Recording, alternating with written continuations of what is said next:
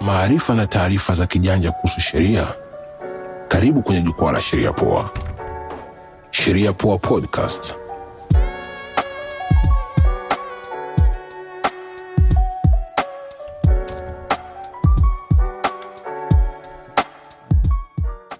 Aya, um, tuko kwenye session nyingine um, kuhusiana na masuala ya ardhi.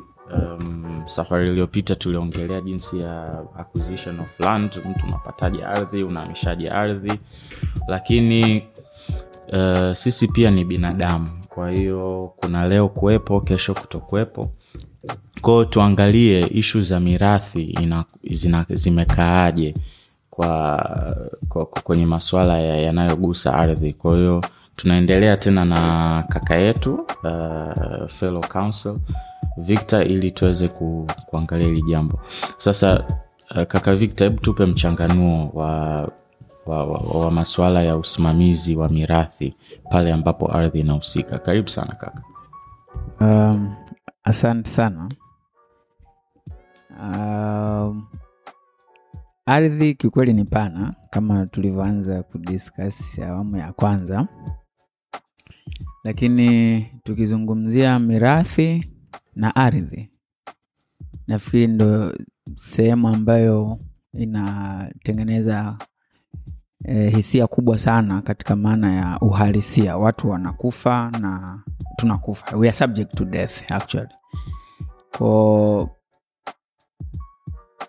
kwa kifupi, labda nianzie pale ambapo mtu ana am, amefariki. Ni nini kinatakiwa kifanyike in relation to land?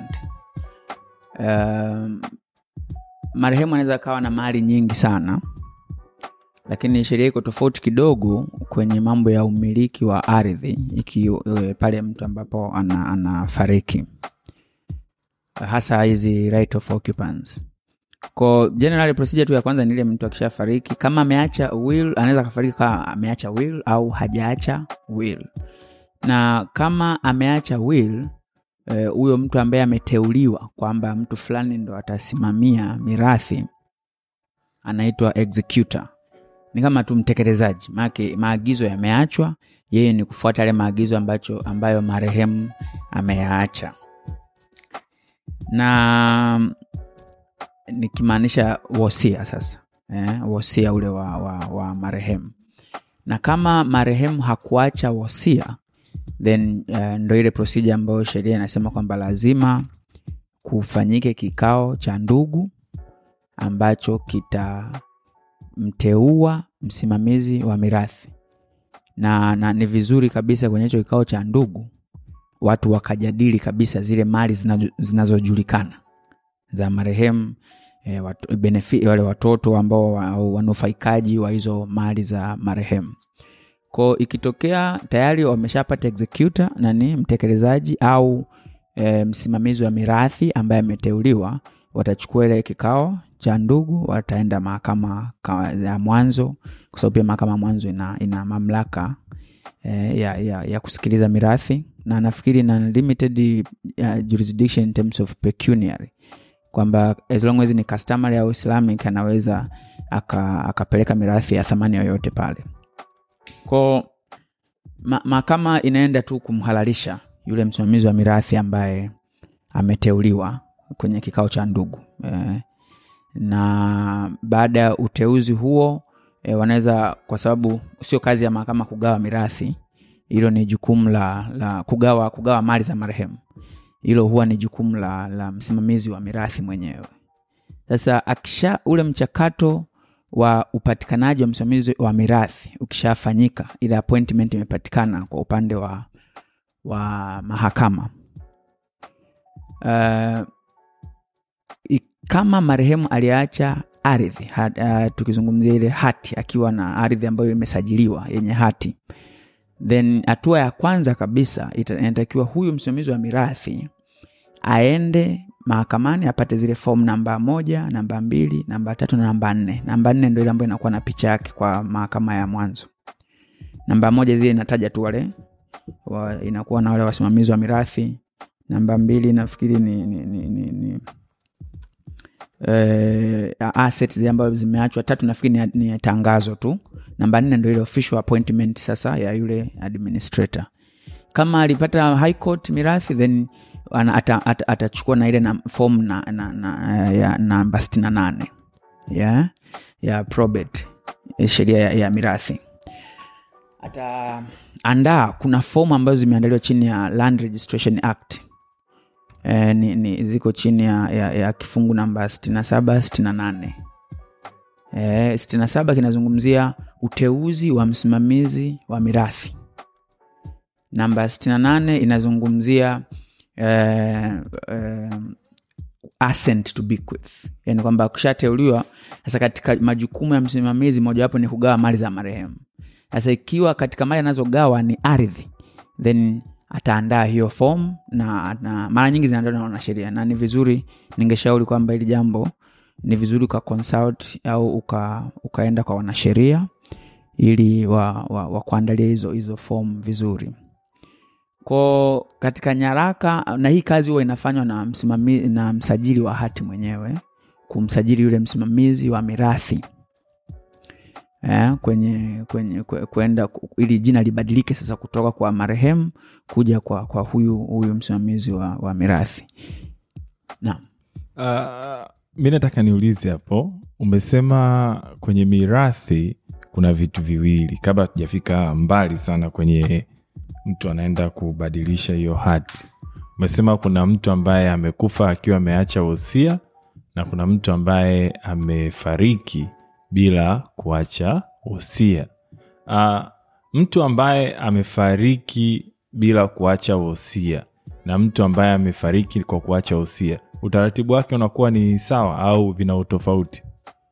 Uh, utofauti upo uh, kwanza yule ambaye ameacha wosia ni kwamba amesaidia kuondoa migogoro kwenye familia. Yaani wosia unaondoa migogoro kwenye familia. Kwa sababu uh, kiafrika uh, wengi wanakuwa wanatazamia kupata kitu fulani kutoka kwa, kwa marehemu. Lakini kama mtu ameacha utaratibu wake bwana mimi nikifariki mali zangu ziende kwa moja mbili tatu au ziende kwa watoto wangu pekee au ziende kwa mke wangu pekee. So maana yake ni kwamba hawa watu hawana njia nyingine ya kufanya zaidi ya kutekeleza. Na ule wosia lazima umtaje mtu ambaye aliaminiwa na marehemu kwamba ana uwezo wa kusimamia hizo hizo hizo mali. Kwa huo ndo tofauti wa kwanza na hakutakuwa na haja sasa ya vikao vingi vya ndugu ni kucomply tu kupeleka ile ile ile ile e, wosia mahakamani kujaza zile form mahakamani pale au kama ni high court ni kufanya zile petitions unaambatanisha na ile basi unaenda mahakamani kwa ajili ya appointment ya huyo mtu. Tofauti na, na, na mtu ambaye amefariki na hajaacha wosia. Sheria inataka e, kikao cha ndugu au cha familia kikae sasa eh, ne- ne- neno, neno familia ni pana. Eh, tunavyojua kuna nucleus, extended family kuna sasa hapo wakati huo huo unakuta sheria iko precise as in practical kwa saizi watu gani ambao hawaruhusiwi kunufaika. Eh, kwa kunakuwa na mgogoro mwingi kwa sababu kama hajaacha maana yake watu inabidi wajiulize. Amefariki kimila amefariki kikristo amefariki kiislamu. Sasa hiyo wote mchang, mchanganyiko huo huwa ndo unaletaga migogoro. Kwa kila mtu atavuta kwa upande wake. Kama huyo mtu eh, anaona kabisa pengine kiislam mahali kigawika kiislam labda hatapata hasara atasema huyu mtu alikuwa ni customary. Akiona labda customary anaweza asipate vitu anaweza akasema huyu mtu alikuwa ni christian. Sasa ukiacha wosia hiyo migogoro yote inaisha. Lakini mali hii iende kwa nani? Hii iende kwa nani? Pia inaisha. Sasa usipoacha wosia maanaake wenye nguvu katika familia wanaweza kaishia kuchukua mali za za familia yako na ukaacha watoto kuteseka. Na ndo changamoto kubwa sana ambayo inatokea sahizi wanaoumia ni mke na watoto. Okay. Uh, nashukuru sana. Hapo hapo nataka niulize. Sasa uh, mtu amesha ameshafariki uh, lese ameacha usia lese ajaacha usia sindio ana properties nyingi. Uh, baada ya kikao cha familia watajua watajuaje wanatakiwa waende mahakama gani au waende kwenye mahakama gani ili kuweze kwa ku, kufaili hizo document na kuweza kupata kupata hizo forms ulizosema. Ni vigezo gani mahakama inaangalia ili kuweza kujua bwana ah, huyu huyu anaishi masaki kwa mfano labda oh, whatever twende mahakama ya mwanzo. Huyu labda mahakama ya wilaya. Huyu labda mahakama ya uh, mahakama kuu. So je kuna vigezo vyovyote ambavyo vimewekwa ambavyo vina vinahitajika kufatwa ili mtu aweze kwenda kwenye mahakama fulani au tu unaamua tu bwana amekufa kwa sababu amekufa sinza basi mi nitaenda mahakama ya mwanzo ya sinza. Au kwa sababu amekufa sumbawanga basi nitaenda mahakama ya wilaya ya sumbawanga. So kama kuna vigezo je ni vigezo gani vinaangaliwa ili mtu akifariki basi wale ndugu uh, tuweze kuwasaidia wajue bwana kwa sababu marehemu wetu yuko namna hii basi huyu tutampeleka mahakama fulani. Au kwa sababu huyu yuko namna hii basi au kwa sababu ana mali nyingi basi itabidi twende mahakama kuu. Au kwa sababu sijui kwa kwa utaalamu wako na uzoefu unahisi ni unaweza ukatusaidiaje kujua ni mahakama gani waweze kwenda kabla hawajafika huko mbele? Uh, kwanza kabisa ikitokea hivyo mimi huwa na shauri katika levo ya familia kwamba ni vizuri mtu akaenda kwanza kwa mwanasheria na sababu yeye amesomea hayo mambo e, na anafahamu utaratibu mzuri. Na bahati mbaya sana mirathi ni sehemu ambayo ina, nafikiri nafikiri tukiachana na mambo ya divorce mirathi inaweza ikawa ina, ina, kwa sasa ipo kwenye pipeline kubwa sana eh, kwa sababu ya ule mkanganyiko wa, wa, wa, wa ugawaji wa, wa mali. Na kwenye jurisdiction nafikiri katika maana ya mamlaka ya mahakama unaangalia sana eneo eh, mahakama eh, mimi nilikuwa ni place of domicile ile ambapo mu, eh, marehemu alikuwa anaishi ndo kitu cha kwanza unachoangalia. Alikuwa anaishi kinondoni maanake literally mahakama eidha ya mwanzo au ya wilaya ya wilaya hiyo kinondoni au eh, resident magistrate inaweza kawa inaweza kawa inahusika. Um, na na kama unaona kabisa eh, hiyo mirathi yenu ina elements au ina dalili za za kuleta migogoro zile kunasema ni contentious. Kwa sababu eh, mirathi ambayo sio contentious ni, ni rahisi sana eh, ku, ku, kuendelea nayo hata kama eh, umeenda kwenye mahakama yenye mamlaka ambayo haina eh, pecuniary jurisdiction kubwa sana. Lakini tuanze na hizi. Kama mtu huyu alikuwa anaishi kimila eh, kijijini tunaita customary. Eh, eh, au alikuwa anaishi eh, kwenye, eh, alikuwa anaadhia tu islamic law. Alikuwa anaishi ki, ki, ki, eh, ana, ana, ana ishi kiislamu au yeye ni muislamu katika maana ya dini yake. E, maana yake mahakama ya mwanzo kwa sheria zetu ndio iliyopewa mamlaka ya kusikiliza hayo mashauri. Haijarishi e, mali alizokuwa nazo na, na, na, na mahakama mwanzo ina, ina, ina haina mipaka ya kiwango cha, ya thamani ya mali aliyonayo mtu kama huyo mtu alikuwa anaishi kwenye customary au alikuwa anaishi eh, islamic. Ina uwezo wa kusikiliza tu haijalishi alikuwa na matrilioni au mabilioni mahakama mwanzo na hiyo mamlaka. Nafikiri tekniko kidogo ni kwenye wakristo na ningeshauri kwamba kama mali zilikuwa ni nyingi ya thamani kubwa then ni vizuri high court labda mia kwenda mbele huko high court ikahusika ika, ika, ika peka high court pale ukaandaa zile petition zako na, na ukaendelea na, na utaratibu wa, wa, wa mirathi. Na hicho ndio kitu cha, cha, cha muhimu. Na na, na, na, na, na ni, ni vizuri katika hatua za awali kabisa kama ndugu kujitahidi katika ile kiwango kwenye vikao kuhakikisha kila mmoja yuko consulted. Kama kuna kikao kinafanyika kila mmoja amefahamishwa kwa sababu huo ndo inaozaaga migogoro kwamba kikao kimefanyika na watu watano tu watatu wengine hawajui. Mwisho wa siku mtu anagundua eh, kulikuwa na eh, mtu fulani ameachwa na mahali pengine kwenye, kwenye mjadala wa kikao hakuhusishwa na pengine ana, ana haki ya, ya, ya, ya kumiliki zile mali za marehemu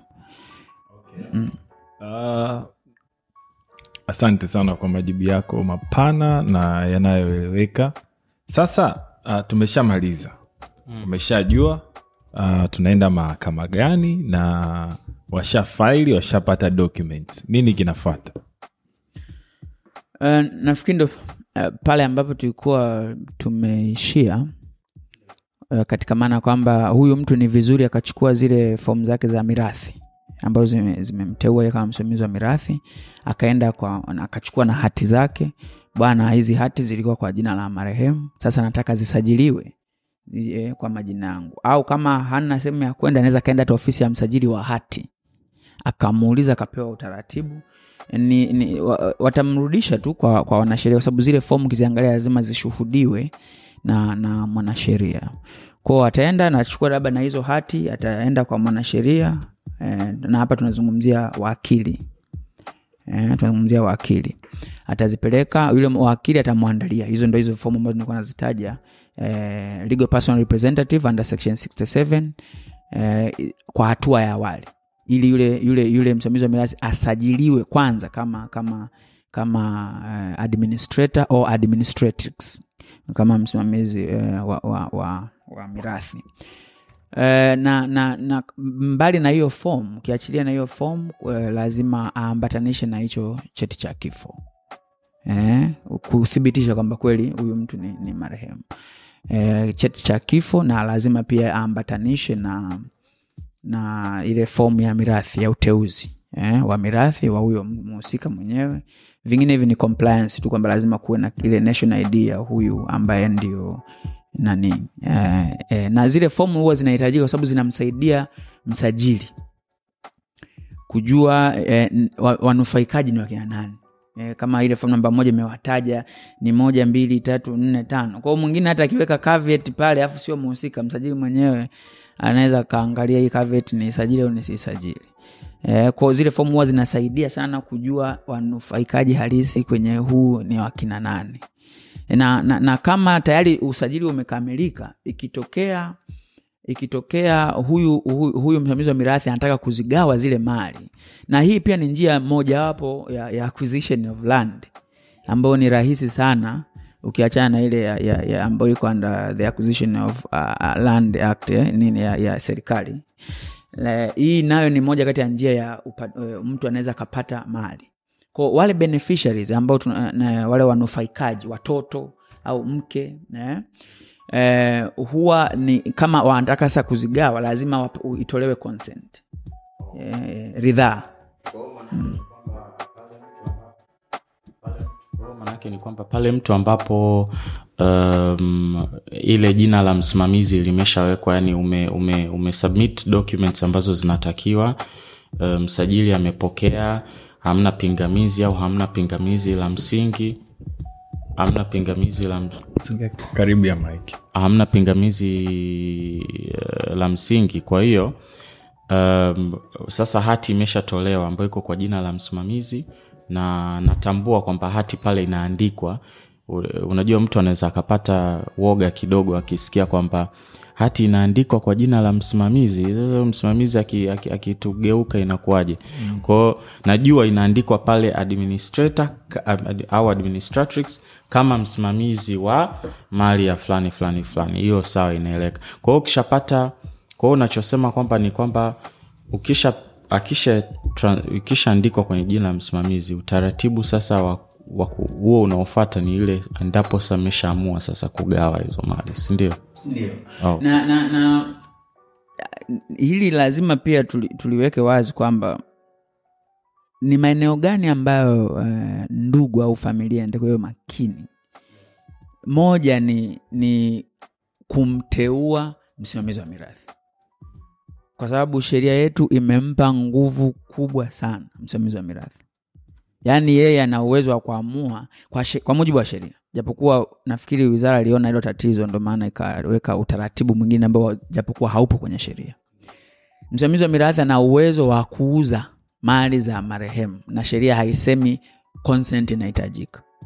Yaani anaweza akaamua ile ghorofa ya kaliakola yao watoto namuuzia juma akauza na akasema kwamba nilikuwa nalipa madeni ya marehemu. Sasa hiyo ni nguvu kubwa sana japokuwa saizi angalau kuna utaratibu kwamba msajili ukitaka akitaka huyu msimamizi wa mirathi akitaka kuuza msajili wa hati huwa na demand consent ya beneficiaries.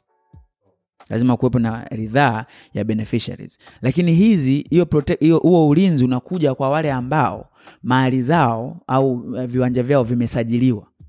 Waza wangapi wa tanzania hapa watu hawana hati na umeshampa msimamizi wa mirathi mashamba kwa maana yake ahitaji hiyo consent. Sababu nani ambaye atadimandi kwamba bana, hii kazi yako usisajili mpaka ulete ridhaa ya wanufaikaji.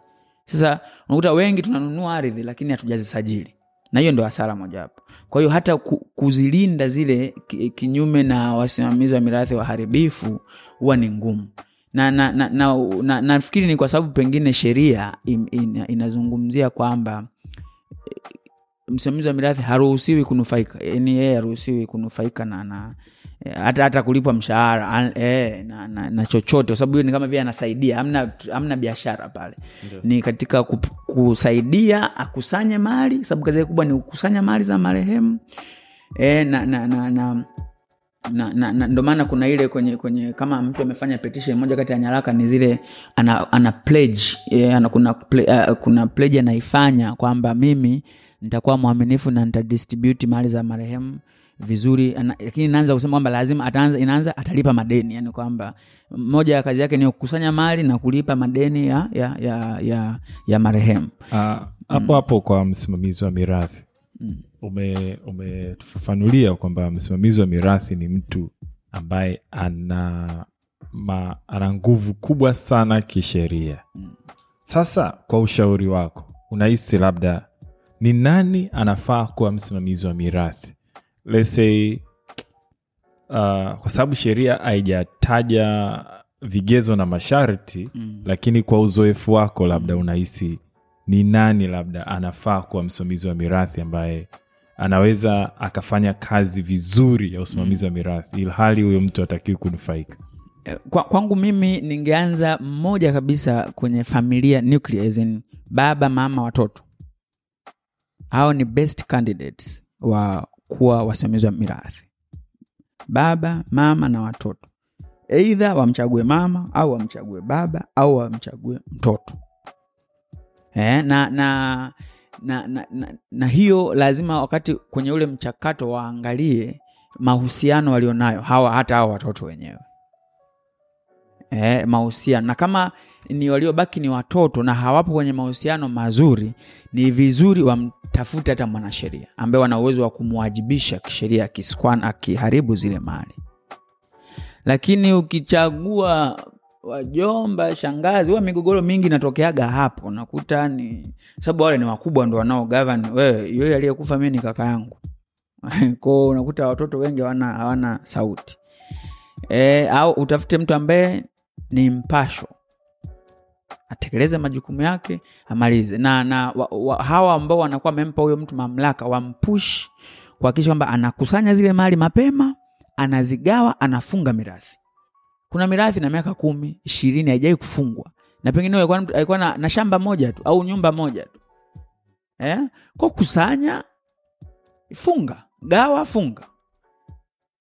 Hiyo itakuwa inaweza ika- ika- sana ikiwa kwenye ile seko tu ya watoto mama mzazi au mume au baba sababu- Okay. yeah. uh, nao tumeshajua kwamba bwana mirathi imetoka kwa ishatoka kwa msimamizi wa mirathi ya hati sasa iko kwa jina la msimamizi wa mirathi na anatakiwa ku, ku, ku proceed yani kuendelea na anavyohitaji kuendelea uh, tumeongelea kufunga mirathi je ni wakati gani baada ya kusema ameshagawa kwa kila mtu lese mtu alikuwa na viwanja amegawa?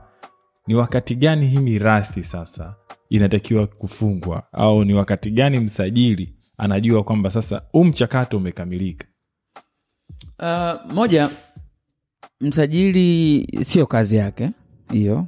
Na ni, ni, ni, ni, ni yeye ana, anakuwa anatekeleza tu yale ambayo yapo ndani yake. Kuna wakati mwingine awa wasimamizi wa mirathi unakuta naye ni mnufaikaji ni mtoto. Ko maanaake naye anaweza akajibikwithi kwenda kwake mwenyewe as kulikuwa na ridhaa ya, ya watu. Ko ye mtajiri akifanya kazi yake inakuwa imeisha. Ishu ni kwamba huyu akimaliza huyu msimamizi wa mirathi kulipa yale madeni yote kwa sababu pia ina muda hata kulipa madeni si nafikiri ni 60 days 30 kuna tangazo linatoka kwamba wale wote ambao walikuwa namdai marehemu nini na nini walete madeni yao e, akimaliza e, kama amejiridhisha na familia lazima kifanyike kikao cha mwisho sasa cha, cha familia. Na ndio maana kwenye kufunga mirathi lazima eh, hawa wanufaikaji waende mahakamani pale kumthibitishia e, kumthibitishia kuithibitishia mahakama kwamba ni kweli huyu mtu amekusanya mali zote na mali zote zimeisha na zimegawiwa kila mtu amefurahi kwenye kwenye kwenye kwenye before even filing hizo inventories eh, ile lazima uende na wale beneficiaries waende pale mahakamani azini wanufaikaji wakathibitishe mbele ya hakimu kwamba wame wamemaliza huo ugawaji wa, wa mirathi na mpaka unafunga maanaake kwamba kama kuna madeni yatakuja baada ya wewe kufunga hayo sasa itakuwa ni hasara yao huyo mtu mm. kuna uh, kama tunavyoenda ku, kumalizia kuondoa hofu kidogo hofu um, uh, tumesema kwamba msimamizi msimamizi wa mirathi ana nguvu kubwa eh? Ana nguvu kubwa ana wajibu mkubwa na uzuri ni kwamba kwa practice ya sasa msajili ana, ana, ana cross check baadhi ya vitu kabla hajatoa idhini mbalimbali which is, which is good. Lakini bado na bado kuna kuna haja. Kuna, nafahamu pia kuna haki za warithi au mtu mwenye kwa lugha ya, ya, ya kisheria mwenye mtu mwenye interest na hizo mali kwamba msimamizi anaweza akaondolewa e, pale endapo ana, anafanya vitu visivyostahiki e, msimamizi anaweza akawa challenged. Kwao hilo hilo unalizungumziaje una- wewe? Kwamba kama njia ya na na ndo- sehemu ambayo pia nilikuwa nataka kuigusia katika maana kwamba nguvu yani haki za za mbali na hizi haki alizopewa msimamizi wa mirathi ni nini haki za hawa wa- wanufaikaji e, kama wao wanaona huyu mtu hasimamii vizuri e, ile kazi aliyopewa au badala ya kuleta mali anakusanya anakula eh, basi wana haki ya kuweza kurevoke kumwondoa kwenye ile usimamizi wa mirathi. Na ni, ni swala tu la kurudi mahakamani eh, na kuomba mahakama imwondoe huyo msimamizi wa mirathi na katika misingi kwamba amekuwa ame ana, anafuja mali za marehemu na wana haki pia mbali na kumwondoa kumshitaki e, eh, msimamizi wa mirathi kwamba huyu mtu ame, amefuja mali ame, wakati aruhusiwi hata kujinufaisha. Kwa hiyo hiyo ni mambo ambayo pia e, wana wengi wao wame, wameliwa wanaishia kulia anaenda kwenye media lakini kumbe itakuwa tu achukue hatua ya kumfuata mwanasheria bwana mimi na msimamizi wa mirathi lakini ametupokonya mali zetu au ameuza mali, ze, mali zetu. Ko kama kuna jambo ambayo alilifanya katika maana ya kufuja zile mali wakienda mahakamani mahakama inaweza ikasaidia ku, ku, kuondoa ku, kurudisha zile mali kwa kubatilisha mauzo yoyote ambayo au hatua zote ambazo zilifanywa na, na yule msimamizi wa mirathi yeah. na wakati shauri hilo linaendelea unaweza ukaweka kavya tu kwa ardhi kwamba kitu chochote kwenye hii ardhi kisifanyike kuna mgogoro huko mahakamani. Sawa. Lakini kuna kwenye, kwenye maswala ya ardhi kuna njia nyingi za ku, za za kunani za kujipanga. Naomba nitumie neno kujipanga au kuipanga familia yako. Uh, unaweza kama ulivyosema mwanzoni kwamba unaweza ukawa umeacha wosia ku, ume, wewe mwenyewe tayari ulishatoa mwongozo kwamba ardhi zako au ardhi yako igawanywe vipi. Unaweza ukawa hujaacha wosia lakini kuna njia nyingine ambazo unaweza kwa, kwa baada ya kifo unaweza mtu anaweza aka, aka, aka aka kwa, kwa warithi wake kuna njia mbalimbali mtu anaweza akafungua trust kuna ipi nyingine ile ya mtu anaweza akanani joint ownership mtu anaweza akaweka majina ya watoto wake. Hebu kuna njia mbalimbali ambazo mtu anaweza aka ili kuepuka risks ambazo tumezidiscuss kwenye kwenye ma- ma- mambo ya mirathi. Kuna njia nyingine ambazo mtu anaweza akafanya ili kusafeguard warithi wake katika maswala ya ardhi. Hebu tupe tupe tu- tupe nani mchango wako katika hiyo? Uh, ni kweli kwa na, na nafikiri ni, ni, ni elimu ambayo kwa upande wangu ningetamani sana hata serikali ianze kusisitiza. Na kwa sababu jamii inakuwa e, na pia e, maendeleo yanaongezeka kwa kiwango kikubwa sana eh, umuhimu wa familia mali na kuwa eh, sahizi unakuta wazazi ni jukumu lao kuhakikisha eh, zi, zi, zile mali zinanufaisha watoto hasa kwa sababu una sweti ili tu watoto wako wakae vizuri au mke wako. Sasa au mume, mume wako e, e, e, exactly. Eh, sasa wenzetu kidogo wametutangulia sana eh, kwa nchi za uingereza marekani wengi sana sahizi utagundua wanawekeza kwenye trust. Mm, family trust. Hapa nazungumzia family trust sababu ziko aina nyingi. Hiyo mimi kwangu ni, e, maake ile ni will, ni living will. Ile ni, ni, ni wosia unaoishi trust. Sasa wosia unaoishi ni ile hali ya wewe kuweka mali zako zote e, kwenye hicho chombo kinaitwa trust ambapo hapo wewe utateu unaisajili hicho chombo ni kama maake ni, ile ni, kam, ni kama kampuni maake ni mtu anayeishi kisheria. Baada ya registrar wa trust kuisajili inakuwa ni mtu anayeishi kisheria ina uwezo wa, wa, wa kushtaki kushtakiwa kumiliki mali. Utofauti tu ni kwamba yenyewe haipo kwa ajili ya profit. Yeah? kwa una uwezo wa kuweka mali zako zote za familia kwenda kwenye ile trust. Na ukateua ukateua kabisa trustees eh, wa, wa, wale ambao wana uwezo wa kusaidia kusimamia zile mali zako. Na kama una, unaweza kufanikisha hilo maanake ni kwamba moja faida yake kubwa ina uwezo wa kukuondolea wewe majukumu ya kuhangaika na ada. Maanake kama mali zako ziko kwenye trust unasukuma tu bana mi na watoto watano huyu anasoma marekani huyu anasoma uingereza sijui anasoma kenya. Kazi yenu nie kwenye hizo mali zangu ziwe zinaenda zinawalipia ada. Ikija ishu ya ada nyewe ndo mko responsible. Ko na unaweza kabisa ukadiverge ukaweka tu standard order na benki bwana kila uh, sehemu ya pato langu au kampuni yangu iwe inaenda kwenye trust. Kwa maanake zile pesa zako zitakuwa zinafanya kazi hiyo. Upo au haupo? Watu wana manage fund zako vizuri wanalipia e, ishu zote. Kama ni mambo ya mume wako medical mtu anaumwa hakuna baba sijui hospitali trust inafanya kazi ya hiyo ndio kitu ambacho mimi ningeshauri. Na hata haupo maana yake zile mali zako zinakuwa zimelindwa vizuri kwa sababu kama wana, wanataka kuziuza zitakuwa quantified in terms of mm, kwa, kwenye pesa kwenye nini. Na watoto wakitaka kuziondoa na unaweza kabisa ukataja kabisa wale watoto ambao unataka eh, wa- wanufaika katika maana zile specific trust. Kwa hiyo ni njia mojawapo ambayo ni vizuri watu wakaanza kuzifanyia kazi. Wale ambao unaona kabisa angalau na sustainable income ya kuweza ku, ku, ku, kusaidia.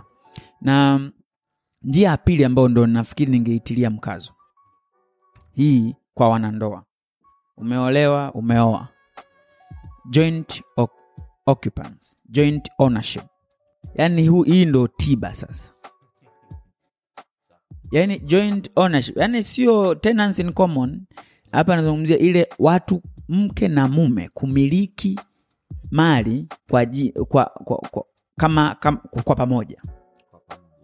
Mna ardhi mnaisajili ile hati kwa majina yenu mawili. Sababu kuna utofauti hapa kwa mfano maghorofa haya nini unaweza kukuta wamiliki wako ishirini. Kila mtu akawa namiliki pasenti yake kwenye hiyo ghorofa mwingine flo mbili mwingine floor tatu mwingine floor moja na akapata ki, kihati chake lakini nyie wawili mnakuwa na hati yenu moja. Na na na pale kwenye, kwenye, kwenye ule mfumo nafikiri kwenye section 159 ya land act ndo ina program 59 58 pale kwenda. Inaelezea vizuri sana eh, joint ownership za, za, za ardhi. Kuna principle moja kwenye ardhi inaitwa eh, ni, ni jus crescendi nafikiri kwenye latin right of survivorship. Ha, haki ya anayebakia kwenye kwenye kwenye ule umiliki wa pamoja. Kuna kuna uhaki anayebakia. Sasa kwenye joint ownership kama ni na sheria iko wazi kwamba wanaoruhusiwa kumiliki hiyo ardhi mfumo huu kuwa na huo mfumo ni mke na, na mume tu. Hapo mbona kuna kuna kazi moja nilikuwa nafanya ya hizo vitu? Uh, niliona niliona mtu aliweza kumiliki uh, kama familia lese kama mama na mtoto hiyo inawezekana? Inawezekana lakini sio kama hiyo ni kwenye joint eh, eh, tenants in common. Na kama wanataka kumiliki joint occupants hiyo inatakiwa by the leave of the court. Hiyo inawezekana by the leave of the court. Yes ni katika maana exceptions sasa. Mbali na requirement ya kwamba awe ni mke na mume. Wengine wote ili waweze kubenefit na hiyo right lazima eh, ridhaa ya mahakama itoke. Lakini the rest inakuwa tu ni tenants in common. Sasa hii- hii hii- hii kitu ya tenants in common na joint, Joint ownership. ni kitu kikubwa sana. Na nadhani tutabidi tukipangie muda wake ili tuweze kukidiscuss in details. Yeah, kwa sababu nahisi kuna mambo mengi sana hapa na kuna changamoto nyingi yeah, ambazo zita tutazitaka tuzidadavue kiundani yeah. na kwa lugha nyepesi kabisa ili watu waweze kutuelewa yeah. ah, turuke hapo tuje kwenye kwenye ishu ya ya tumeongelea hii joint ownership hebu tu, tuangalie sasa tulikuwa tunaongelea masuala ya mirathi na kwa mfano ardhi ilikuwa kwa on na mme na mke Ndio. let's say uh, mwenyezi mungu amemchukua mmojawapo kati ya mme au mke uh, yule anayebaki sasa utaratibu wake unakuwa je unakuwa kama ni wale wa wengine lazima apitie mahakamani and all that? Au kuna utaratibu wa kitofauti? Utaratibu ni tofauti japokuwa uh, kimazoea watu wengi wanaziingiza zile mali kama sehemu ya wanaziingiza zile mali ambazo zipo kwenye joint ownership kwenye mirathi. Lakini kwa sababu ya ile principle ambayo nimesema ya haki anayebakia kwamba anayebakia ndo anayechukua vyote maanake ile mali inakuwa tena sio ya yule marehemu. Inakuwa ni mali pekee ya huyu aliyebaki. Sasa kuingiza ile mali kwenye mirathi ni kosa kwa sababu tayari umiliki ule umekuwa wa mtu mwingine. Yule tayari ameshafariki ameenda maanake ni mali zingine ambazo alikuwa anazimiliki peke yake. Zinaweza zika- zikaingia kwenye mirathi. Kitu ambacho natakuwa tu akifanye huyu uh, ambaye amebakia ni kuisa, kujisajili kuondoa jina la mume wake au mke wake ili yeye abaki kama sole owner. Eh, eh, the surviving. Na- nafikiri iko under section 69 ya, ya, ya land registration act cap 334 eh, eh, right of, uh, uh, uh, eh, ya, ya, ya, um, haki ya huyu aliyebakia asajiliwe kama mmiliki pekee wa kile kiwanja kwa sababu alikuwa na hiyo joint ownership kwa huo, huo, huo ndo utaratibu ambao unatakiwa ufanyike kwamba ile mali isiingizwe kwenye kwenye mirathi ya marehemu kwa sababu inakuwa sio yake. Kwa ka- endelea. kwa kaka hapo tu ukiachana na kutumia njia traditional mi naziita traditional eh, kwamba ya, ya mirathi mtu kaacha jachaosia ajaacha kuna njia mbalimbali mbali, watu wasiogope. Ukiona hiyo haiko favorable kwako unaweza ukafungua trust Uh, ukaweka ardhi zako so, so utaamua mwenye diversification is good by the way kwao unaweza ukaweka kwenye trust unaweza pia ukaingia through joint ownership wewe na mke wako uh, au mke na mume uh, alafu kuna njia nyingine ni, ambayo ninaona watu pia wana, wana, wana, wana watoto wadogo eh? uh, na wanataka kuwasekiwa tangu wakiwa watoto um, ni kuna kuna hii mchakato watu tunaweka Ah, tunawasajili hiyo ni- za ardhi zetu katika watoto. ni moja kati ya njia ambazo nafikiri zina- tuangalie na hiyo kwanza kabla Ziko wazi, kwa sababu hiyo kwanza- swala lake. ikishatokea mtu amefariki maanaake hiyo mali tena sio ya marehemu. Na haiwezi ikaingizwa kwenye listi ya mali zilizoachwa na marehemu. E, na guardian ni guardian. Hizo ni guardianship. Eh, kwamba msimamizi yule e, si tumwiteje kwa lugha e, sahihi ya, ya neno la kiswahili. Lakini yeye anakuwa pale kwa ajili ya kwa ajili ya kulinda interest za mtoto ikiwa ni pamoja na kushikia mali zake. Kwa nini amshikie mali zake? Ni kwa sababu kwa mujibu wa sheria zetu, hasa sheria ardhi yenyewe na sheria ya mikataba, kwa sababu ardhi kiukweli ni mkataba ule, ndio maana una saini, kuna kiapo pale unathibitisha, ile hati yenyewe ina, ina masharti eh, ambayo iko ya mle, mle ndani lazima uyatimize eh. Sasa ni katika mazingira hayo unakuta kwamba kwa sababu huyu mtoto ni, ni ajafikisha umri wa utu uzima miaka kumi na nane sheria ya, ya mikataba ina, kwamba age of majority ni 18 years. Kwa kwamba mtu yeyote ambaye amefikia utu uzima ndo ambaye anaruhusiwa eh, umri wa utu uzima ndo anaruhusiwa eh, ku, ku, kumiliki ardhi. Sasa kwa sababu hajafikia ndo maana anateuliwa yule guardian sasa kwamba ashike zile interest zake kwenye ardhi au zile haki zake kwenye ardhi mpaka pale atakapofikia umri wa utu uzima. Eh, sasa ikitokea mtu amefariki then ile mali hairuhusiwi kuingizwa kwenye kwenye kwenye usimamizi wa mirathi kwa sababu tayari iko chini ya huyo mtoto. Kitu ambacho tu mara nyingi wengi huwa wanajisahau au eh, na, na, na wengi guardians wale ambao pengine sio wazazi moja kwa moja huwa wanajisahaulisha. Mtoto anaweza kafikisha miaka kumi na na asiambiwe kwamba bwana mimi ni msimamizi wa, wa hati yako. Sasa kwa sababu na miaka kumi na nane shika hii hati nenda kabadilishe jina. Eh, kwa sababu inatakiwa- nafikiri transmission. Inatakiwa ifanyike. Kwamba ukishafikisha miaka kumi na nane uchukue zile hati uandike hiyo application. Eh, ya kwamba mimi bwana hii hati ilikuwa ipo kwa jina la fulani fulani ambaye alikuwa ni guardian wangu. Na saizi nimeshafikisha umri wa miaka kumi na nane majority age. Kwao unaambatanisha tu na cheti chako cha kuzaliwa ambacho kita reflect zile namba za umri wako. Unapeleka kwa msajili wa hati basi umiliki unabadilishwa. Kwa huo hiyo ni moja nye, njia nyepesi kabisa za za za za ku, za kumilikisha au kuondoa migogoro ya, ya, ya baada ya wewe kufariki. Nyingine unaweza tu ukagift mali zako ukiwa hai. Uka, ukawapa tu bana wewe john nyumba yako ile pale. Wewe hiki hapa haya magari ya fulani. Au ukazigawa ukiwa hai. Hiyo pia hiyo pia unaweza nao. Lakini ukishazigawa maanaake hautaziingiza kwenye will yeah.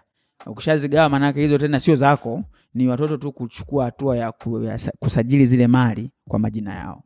Kwa hiyo pia gift ni, ni, ni, ukiwa hai ni, ni njia nzuri unazi sasa kwa sababu leo tunazungumzia mirathi yeah, na ardhi. Mm. uh, kuna scenario hapa nilikuwa naifikiria. Hivi kwa mfano uh, fasta fasta tu. Uh, let's say mimi labda naishi na mwanamke hatujaoana. Mone uh, lakini mimi labda kwa mfano na na mke. Let's tumeseparate lakini nikapata mtu wa nje nikawa naishi naye. Yule mwanamke akawa na kiwanja. Umeona? Akawa na kiwanja chake. Uh, kile kiwanja mi nikapambana nikajitahidi nikaanza kujenga. Yeye alikuwa hana uwezo wa kujenga. Kwao tumejenga vizuri tukawa tunaishi hapo. Mimi na yeye pamoja na watoto wangu niliotoka nao kwa mke wangu. You understand so mungu kwa bahati mbaya akamchukua yule mwanamke akafariki.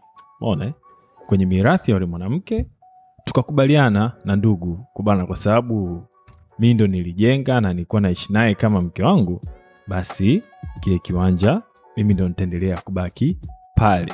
Umeelewa? Wala wakateua msimamizi wao wa mirathi ambaye no ambao sio mimi. Umeelewa? Mtu mwingine umeelewa? Lakini ile property ilikuwa kwenye mirathi yake lakini ni mimi ambaye nilikuwa nimefanya nini?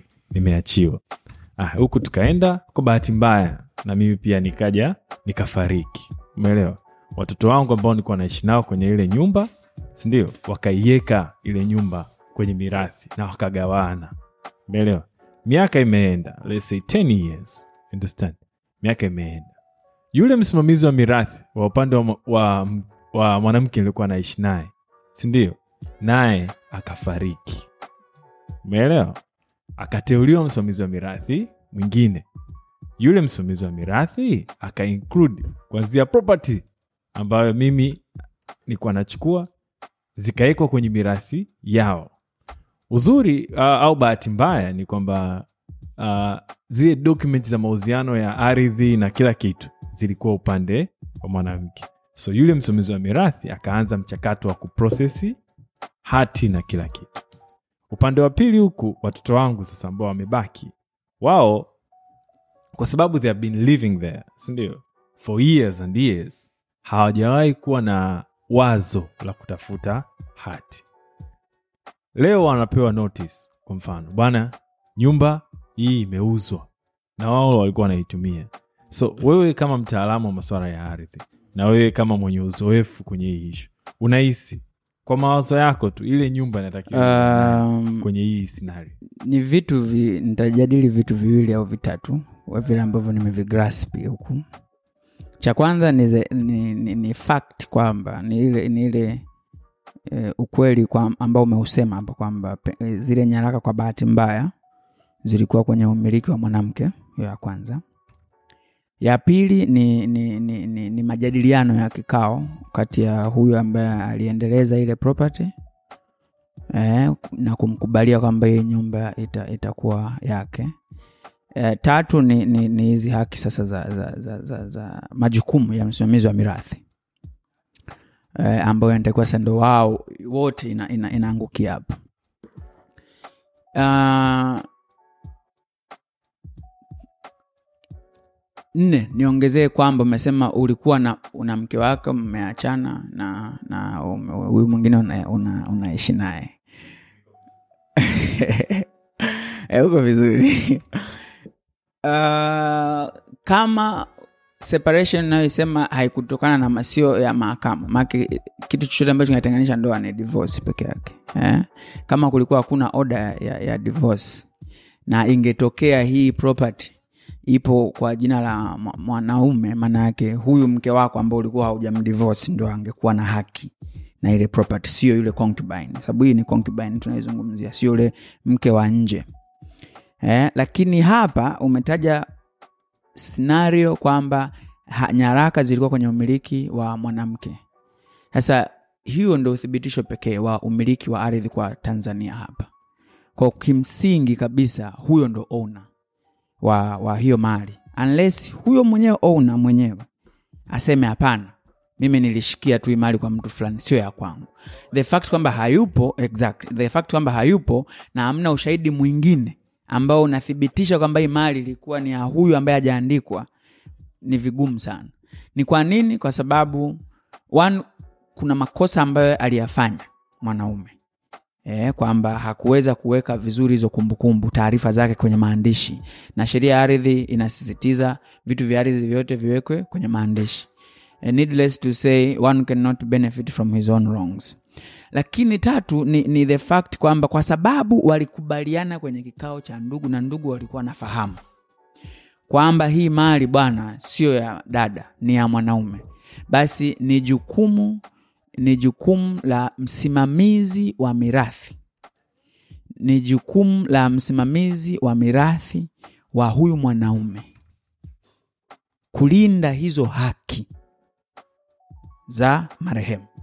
Na ndio maana msimamizi wa mirathi ana haki ya kushitaki. Sheria ya, ya, ya makosa ya, ya madai imeweka wazi kabisa pale e, e, e, msimamizi wa mirathi anaweza aka- aka- akafungua mashitaka katika maana ya kuweka vizuri hivi vitu kwa ujumla. The only remedy ambayo inaweza akatumika ni equity tu. Hawa watu sasa hekima zikaja mezani. Sababu ni ukweli wao wenyewe wanakuwa moyoni wanayafahamu ukweli hata kama vielelezo havionyeshi hivyo. Wanajua ni nani mmiliki kwao hekima ikifanya kazi ya kutatua huu mgogoro inaweza ikawa na matunda ma, makubwa zaidi eh, kwa jinsi scenario hii ulivyoniambia kama nitakuwa nimeelewa. Viwili vitatu kuhusiana na kuhusiana na mirathi. Sasa kaka Privat, sijui kama kuna kingine cha kuongezea au kwa leo kidogo tupumzike kabla tujaenda kwenye mada nyingine. Najua kuna mambo mengi sana kuhusiana na ardhi. Kwa hiyo kazi lazima iendelee E, kwa kusema ukweli kwa leo kwenye swala la mirathi na ardhi nadhani tume, tume, tumejaribu kwa kadi tunavyoweza. Uh, tumshukuru sana kwa kipekee uh, wakili msomi eh, victor kwa kwa muda wake na kwa kila kitu. Sema ukweli sisi kama sheria poa tunashukuru sana. Hatuna cha kukulipa kwa haya madini unayotushushia lakini tuna uhakika tuna uhakika kwa kudra za mwenyezi mungu basi inshallah chochote kinaweza kikatokea. Asante sana victor. Na mpaka wakati mwingine tena. Hii ni sheria poa. Karibuni sana. Asante. Maarifa na taarifa za kijanja kuhusu sheria karibu kwenye jukwaa la sheria poa. Sheria poa podcast